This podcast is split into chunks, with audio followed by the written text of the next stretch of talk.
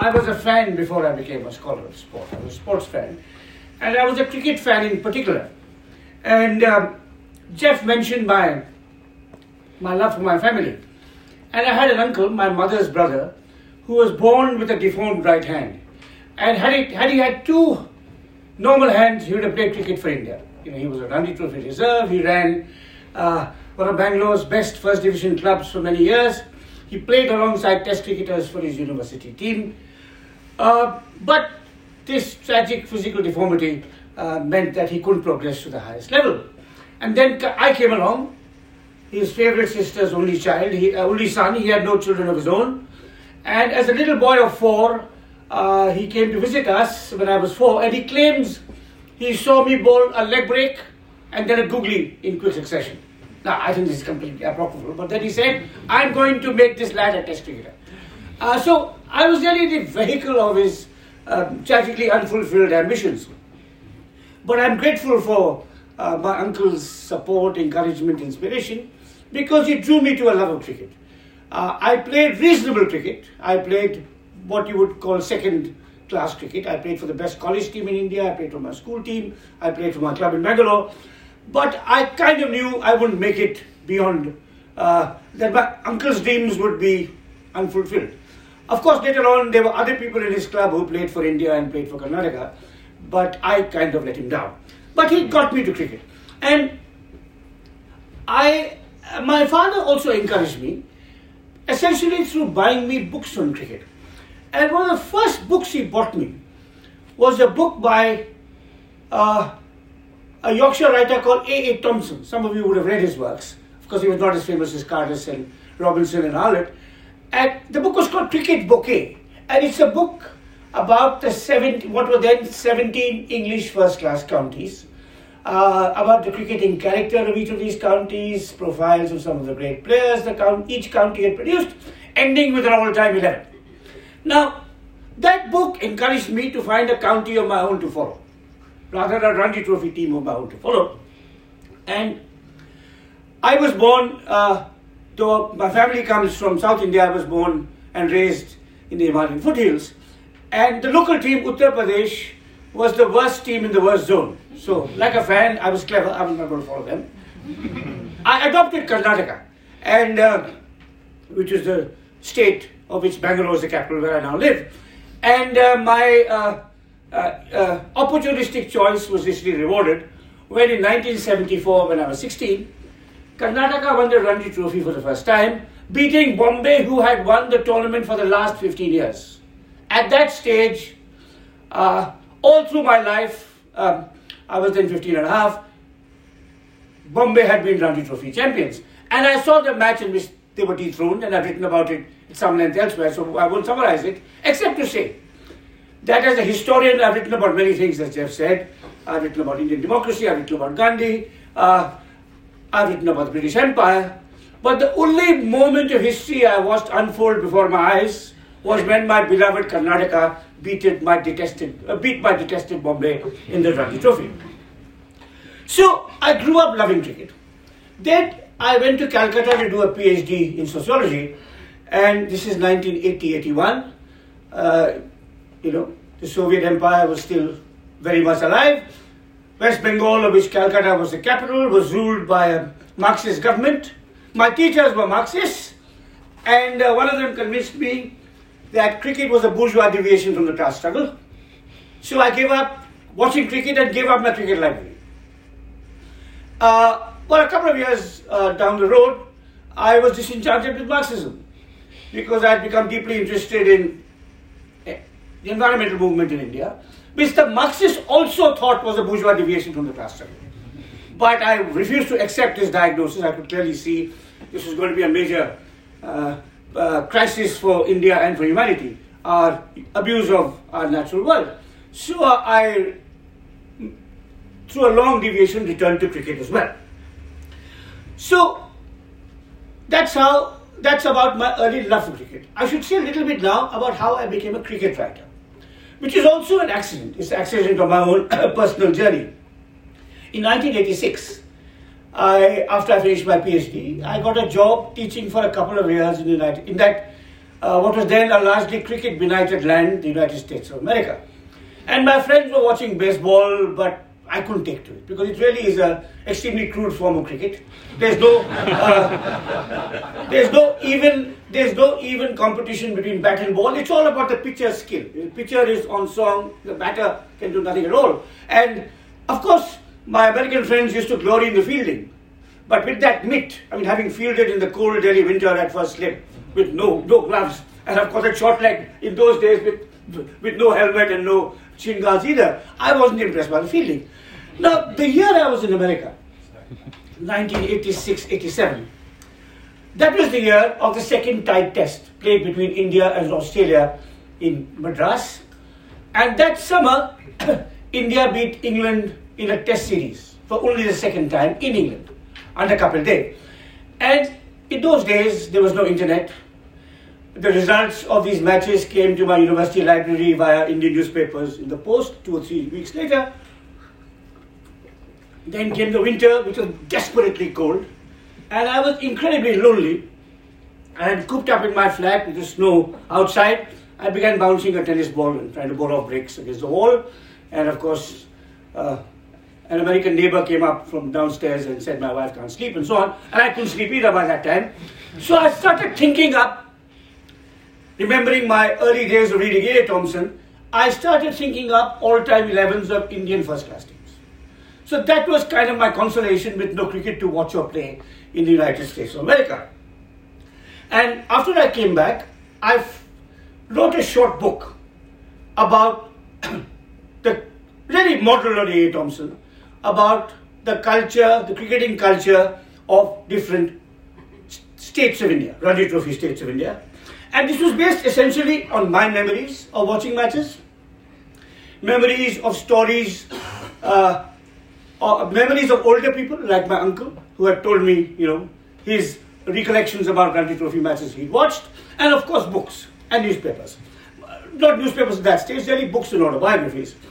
And I wrote a book based on this, based on these really non-academic sources, mostly oral history sources and anecdotal sources, uh, you know, uh, often apocryphal.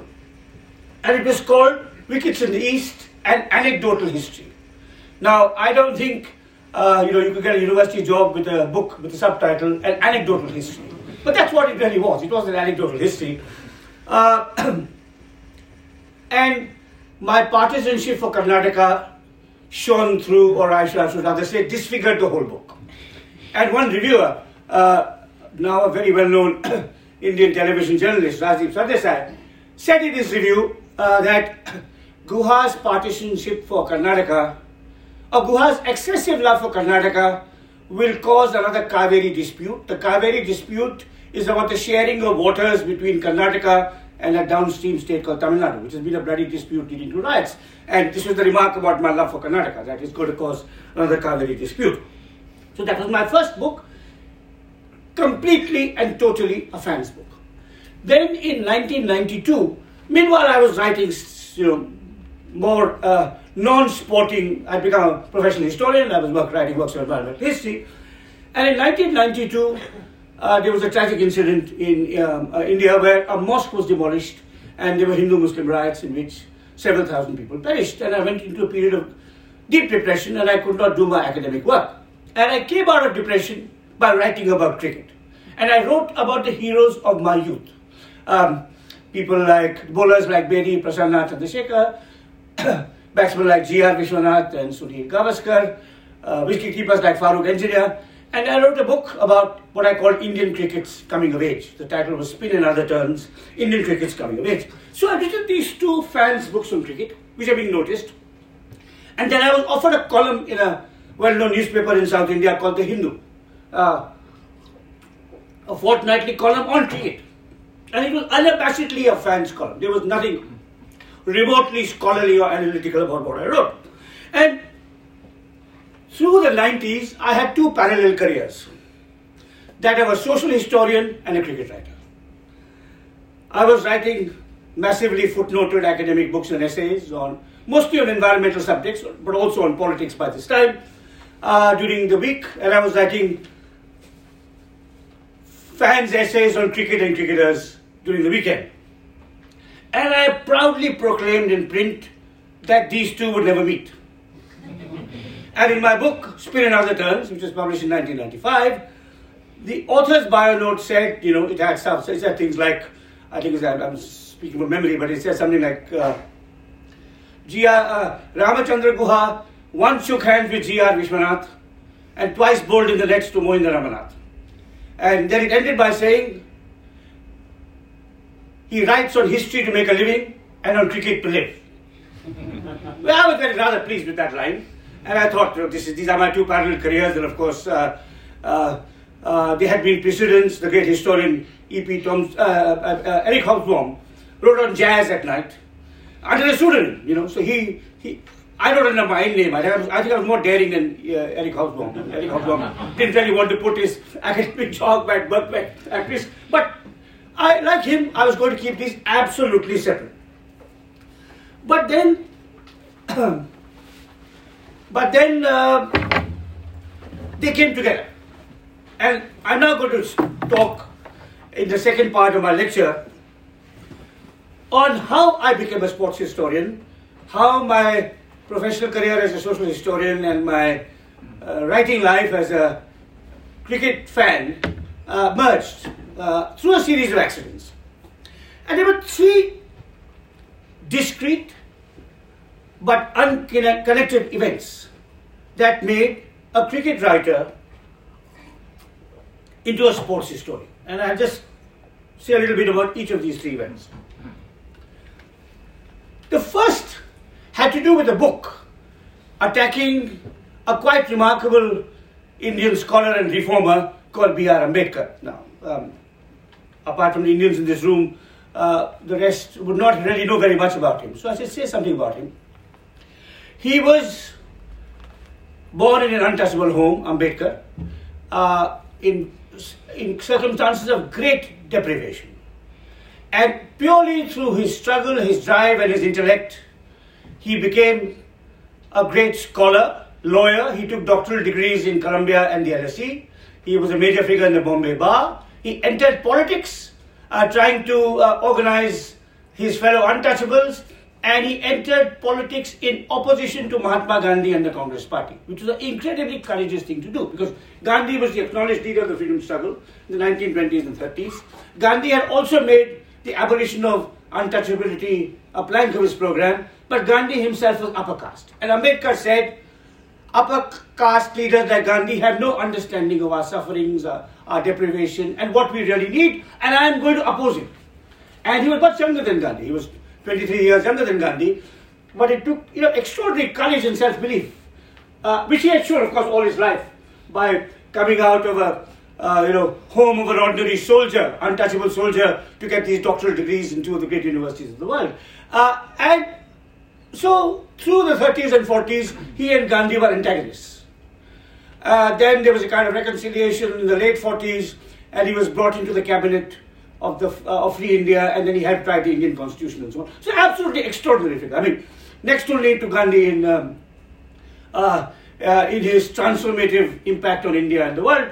And was I 10 years younger, I would now, after having finished with Gandhi, write on Ambedkar. But I think I'm too old to spend because he deserves, you know, uh, if anyone was to do serious work on Ambedkar, you know, it deserves the same kind of attention uh, that uh, someone like me had given to Gandhi. So anyway, so here is Ambedkar, uh, who is still alive in Indian public discourse many years after his death, as is true with great historical figures like Churchill, Attlee, Washington, Lincoln, and so on. And there was a book attacking Ambedkar published by a very prominent Indian journalist, uh, essentially saying, um, How dare uh, he have the gall to call Gandhi names? Did he know all that Gandhi had done for our country? Who is this interloper and why are people worshipping him? And the book was called Worshipping False Gods because Ambedkar had become an icon for the untouchables in contemporary India and this journalist wanted to demolish Ambedkar. So he wrote this book and because I was a scholar of Gandhi, I was, so, someone from the newspapers asked me to read it and write, you know, write a review of the book. And while reading this rather notorious book on Ambedkar, uh, which had caused a big splash because of who the man was. You know, it's sort of a, um, if you can he was a very important right-wing journalist who had taken it upon himself to attack Ambedkar. So while digging into this controversy, I read about uh, a debate that Gandhi and Ambedkar had had in the 1930s about affirmative action for untouchables, in which they had different positions, which were finally reconciled through an agreement called the Pune Pact. And while reading about the Pune Pact, I found that one of the signatories to this compromise, the compromise itself broke down, but to this compromise between Gandhi and Ambedkar was a man called Palwankar Balu. Now, I knew through my weekend research and reading and writing that Palwankar Balu was India's great, first great spin bowler. He was a left arm spinner. He came uh, uh, to India, uh, to this country as part of the first All India tour in 1911. He got 150 wickets, even though he was 36 years old. He was offered county contracts. So he was really a precursor of Mankad and Bedi and Ashwin and Jadeja and all of that. So I knew about that. But I said, hey, this guy was involved in negotiations between Gandhi and Ambedkar. What is going on? And I started digging deeper and I found that he was not just a great cricketer, but something of a public figure, which I'll come to. So that was the first accident, my finding that the first great Indian cricketer, and I say this advisedly because Ranji was an English cricketer. Balu was totally homegrown. Ranji was a prince. Ambedkar was an untouchable. So I found that this man also had a political side, which puzzled and intrigued me. then, uh, meanwhile, I was writing a, a, a, a third fan's book on the history of the Bombay quadrangular and quadrangular. Now, this tournament ran from 1907 to 1945. Uh, it started well before India became a test playing nation. It uh, uh, preceded the Ranji Trophy, India's premier first class competition, by almost 30 years. It was the nursery of Indian cricket.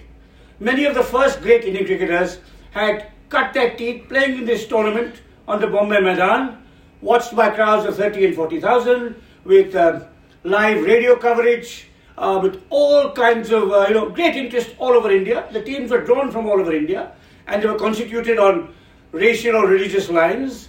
They were the Europeans, the Parsis, the Hindus, and the Muslims, and uh, that's how they were. So it was a quadrangular from 1912 to 1935, and then meanwhile, in the uh, a very great Indian Christian batsman emerged called Vijay Samuel Hazare, who was later to captain India in the first Test match it ever won. And there was no place for Hazare anywhere because the Europeans wouldn't take a coloured Christian. So a fifth team was added called the Rest, with the magnificent name of the Rest. So you had the Europeans who were really Christians, the Parsis, the Hindus, the Muslims, and the rest, which apart from Indian Christians like Vijay Hazare, included a couple of Sri Lankan Buddhists, Jews, Anglo-Indians, and so on and so forth. Right. So I was going to write a book on on uh, the Bombay quadrangular and pentagonal, a cricketing book, because wickets in the East was about the Ranji Trophy, and I thought let me write a book about what happened before the Ranji Trophy, and you know what was the quality of the cricket, what were the what were the crowd saying, what were the stories about these cricketers, uh, you know people like C.K. Naidu, who was arguably India Indian cricket's first great superstar um, celebrated hitter of sixes, uh, you know. Uh, baseball, decades before baseball had been invented. Uh, he came up through uh, the Bombay quadrangular. Vijay Merchant, the magnificent opening batsman. Vinu Mankad, India's greatest ever all-rounder. So it was going to be a cricketing book about, uh, you know, these matches played, uh, looking at and reconstructing them through old newspapers. Now, my major source for this, what was intended to be a, a cricketing history of the Bombay quadrangular stroke pentangular, was a newspaper called the Bombay Chronicle, which covered these matches most avidly. And one day, I was in a research library in Delhi looking at a microfilm of the Bombay Chronicle for the year 1913. And to just give you a sense, I mean, it was really, I mean, I shouldn't make too many uh, comparisons which uh, uh, occasionally may be forced. But if you think of uh, the English Premier League before the season starts, so a few weeks before the season starts, the newspapers start reporting, you know, will Arsenal get a new manager? You know, their, uh, their fullback is injured.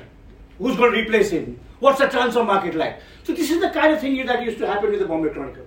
The tournament started in November, but I would start looking at the newspapers from September. And in October of 1913, I came across a report in the Bombay Chronicle felicitating a batsman called M.D. Pai, who had also been on the tour of England in 1911, for being chosen captain of the Hindu team.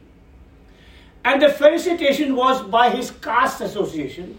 He came from a caste of Brahmins called the Gaud Saraswats, and his caste association felicitated him for being chosen captain. You know, uh, so there was this report uh, of the felicitation, and it said that Mr. Pai remarked in his uh, own, uh, you know, he accepted the honor the community had done to him uh, by organizing this felicitation, but he would like to say that he was not the best qualified man to be the Hindu captain. It should really have been his senior and better and more experienced colleague, Mr. P. Balu, who should have been captain of the Hindu team. And by this time, I knew Balu was an untouchable, had been in, involved in the negotiations between Gandhi and Ambedkar. And I said, what the hell is going on?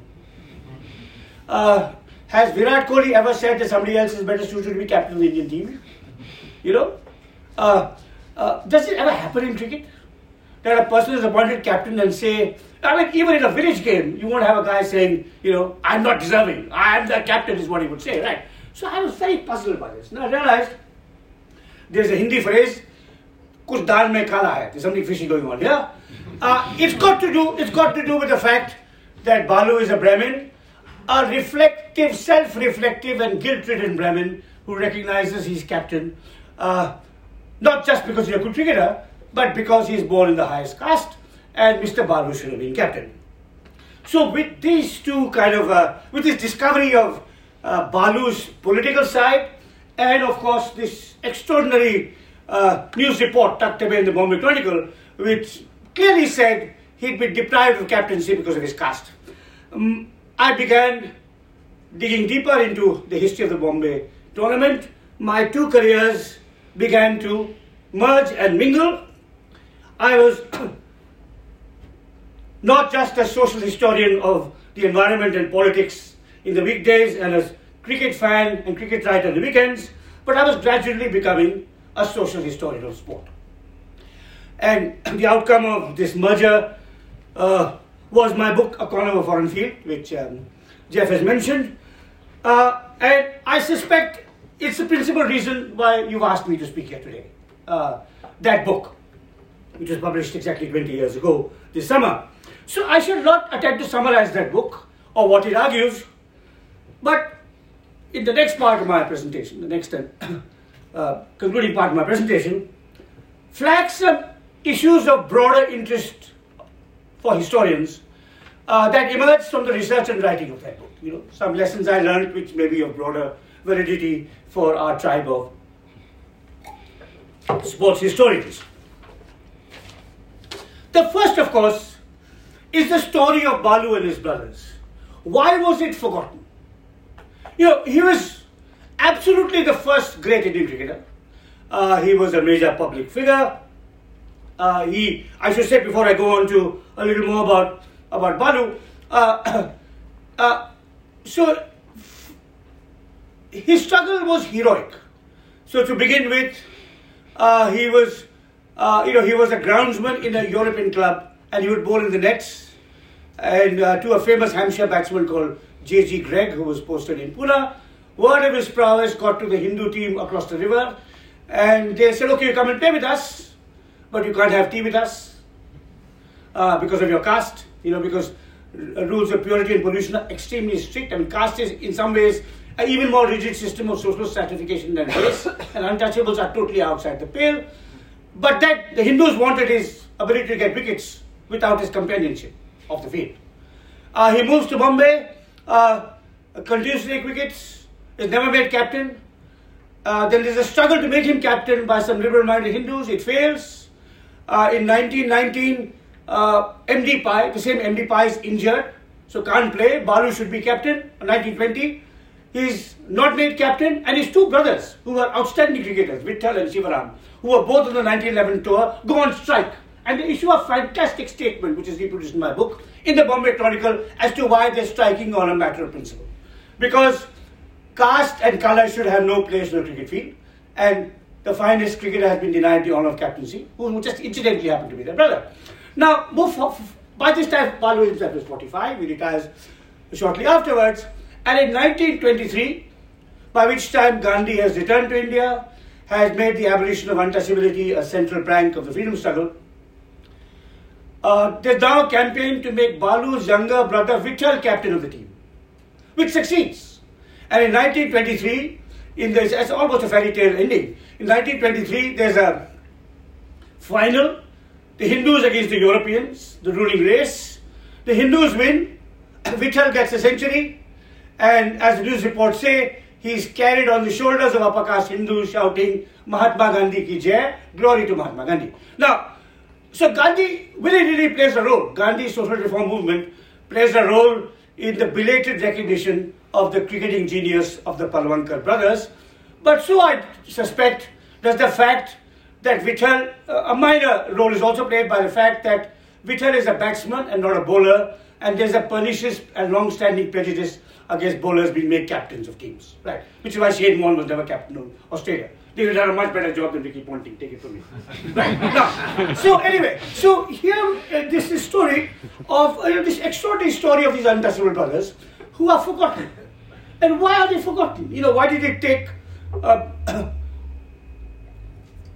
decades to stumble upon their, their journey, their, their social journey, journey, not just their, their sporting journey. And this is decades before, uh, this is decades before uh, Jackie Robinson that he breaks in. You know, so he's really a precursor to Jackie Robinson, but there's no stadium about him, there's no film about him. There's an obscure lane in central Bombay, which is still called the Tata Press Road and not the P. Balu Road. So it was forgotten really uh, till my book, A Corner Foreign Field. And why such, and I'm sure, you know, there are characters, you know, of course, female cricketers in this country, Aboriginal cricketers in Australia, black sportsmen all over, you know, uh, people from the Pacific who may have been pioneers in uh, different sports in which New Zealand uh, excelled and so on.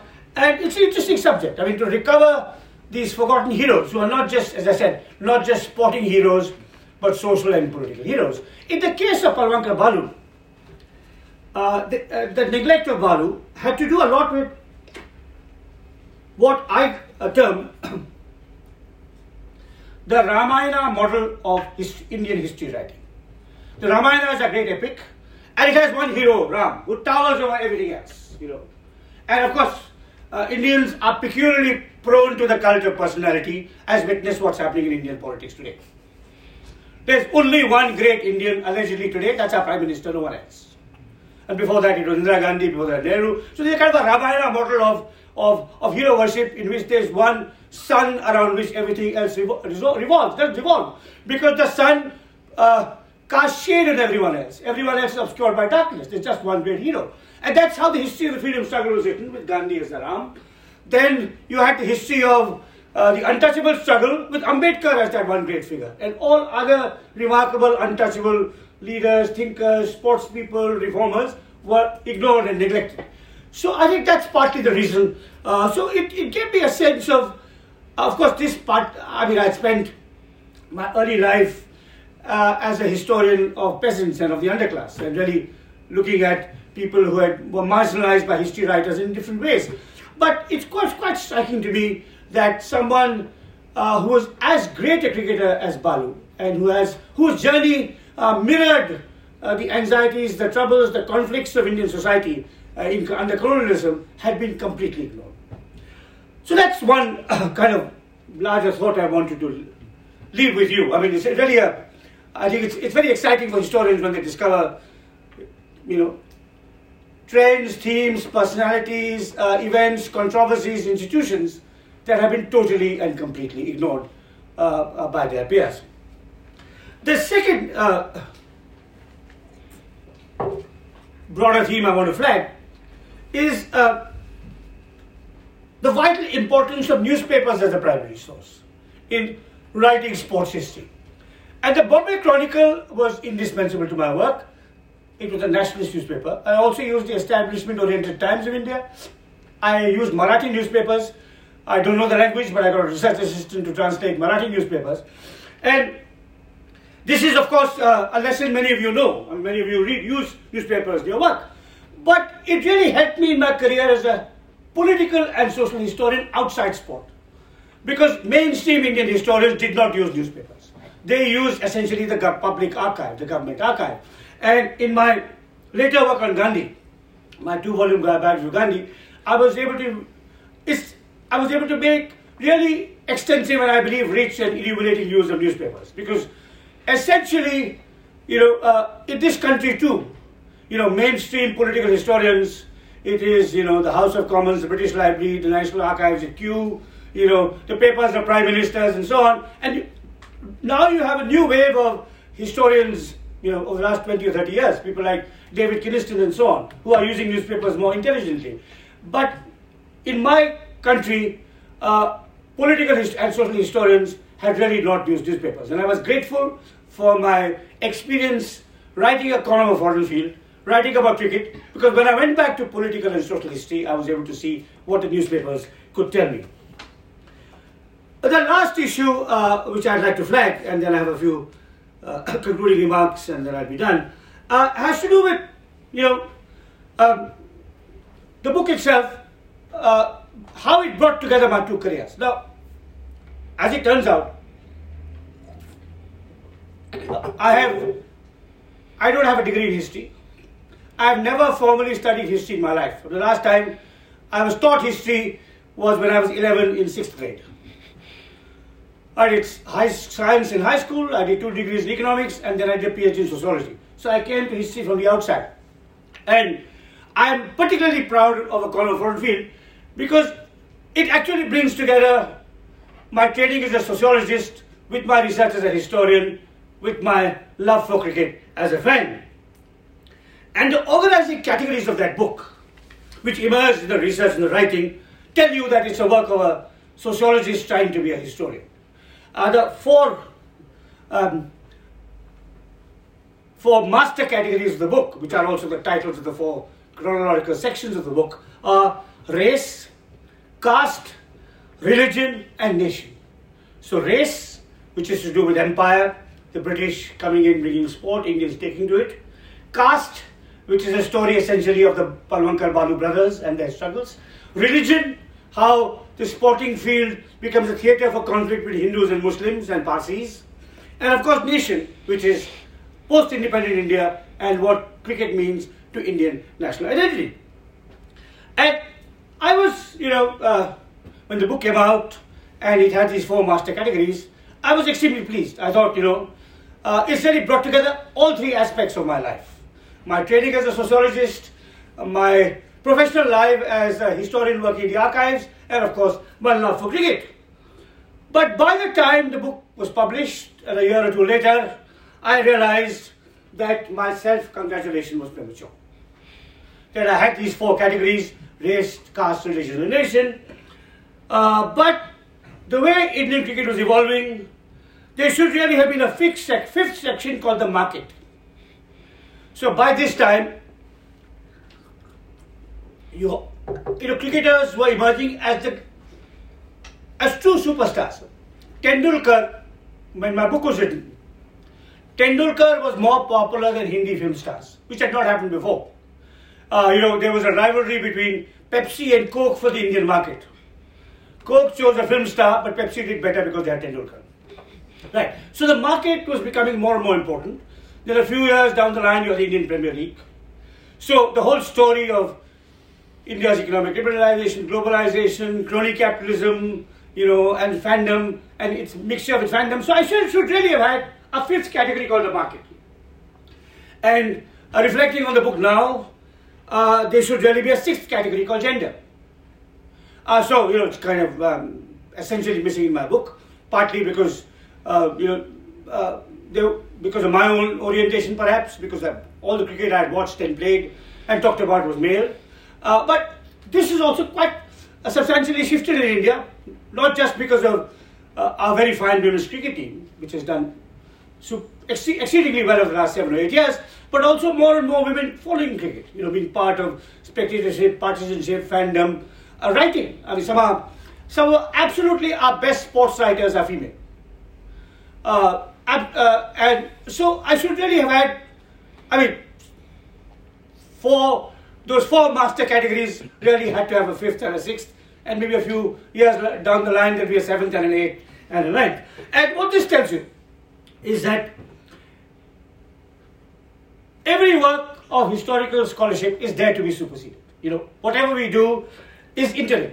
There is no such thing as a definitive work of history. I mean, I detest that word, uh, even applied to biographies. You know, there can't be. It's there for someone else to take your arguments a little further, deepen them, reject some of them, expand some of them, and so on and so forth. Now,